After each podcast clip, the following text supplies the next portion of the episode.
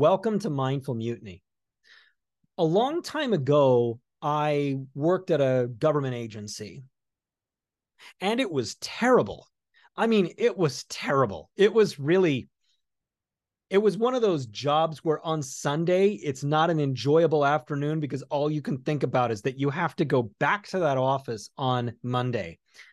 I was about two and a half years into this miserable experience and I just realized I had to do something. I had to take a, a leap at trying to figure out where I needed to go. I had a bachelor's degree, but it wasn't really worth much in any particular profession.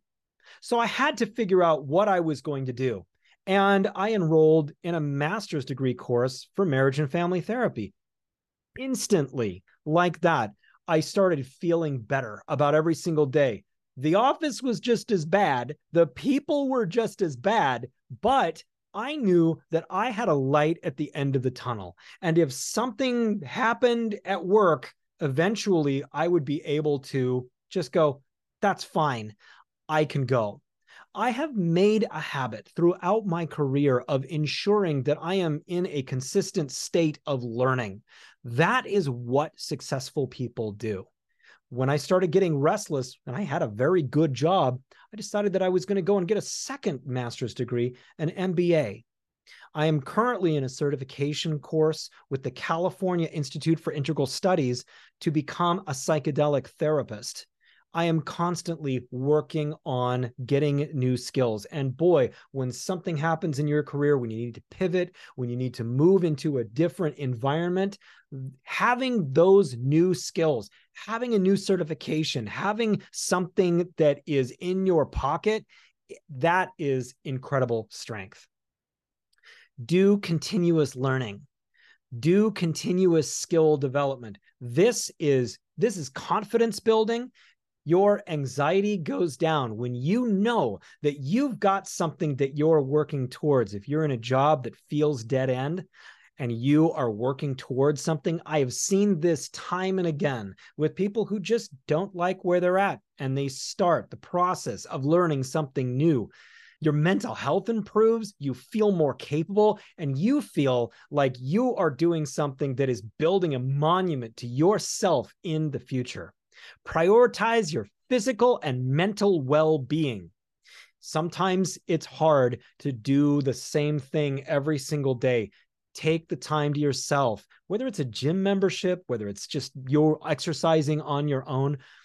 Make sure that you're exercising. Make sure that you're doing some kind of mindfulness practice because life is hard. Eat good food, get sufficient sleep, do the right things for your mental well being, and take mindfulness very seriously. I had a colleague at one point who used to constantly say, Your network is your net worth. He was absolutely right. Do your networking, do your relationship building, meet the extra people because you have no idea the opportunities that come up when you just have the strength and the fortitude and the ability to just walk up and start talking to people make those personal relationships. I've had several opportunities to make friends with people in higher places than where I was. And those led to wonderful, lifelong, enriching relationships that have been very helpful through the years for me. I've obtained mentors through this. I've obtained promotions through the network of, of relationship building. It's been an incredible ride because of those relationships. Invest in yourself, invest in your passion, invest in your hobbies.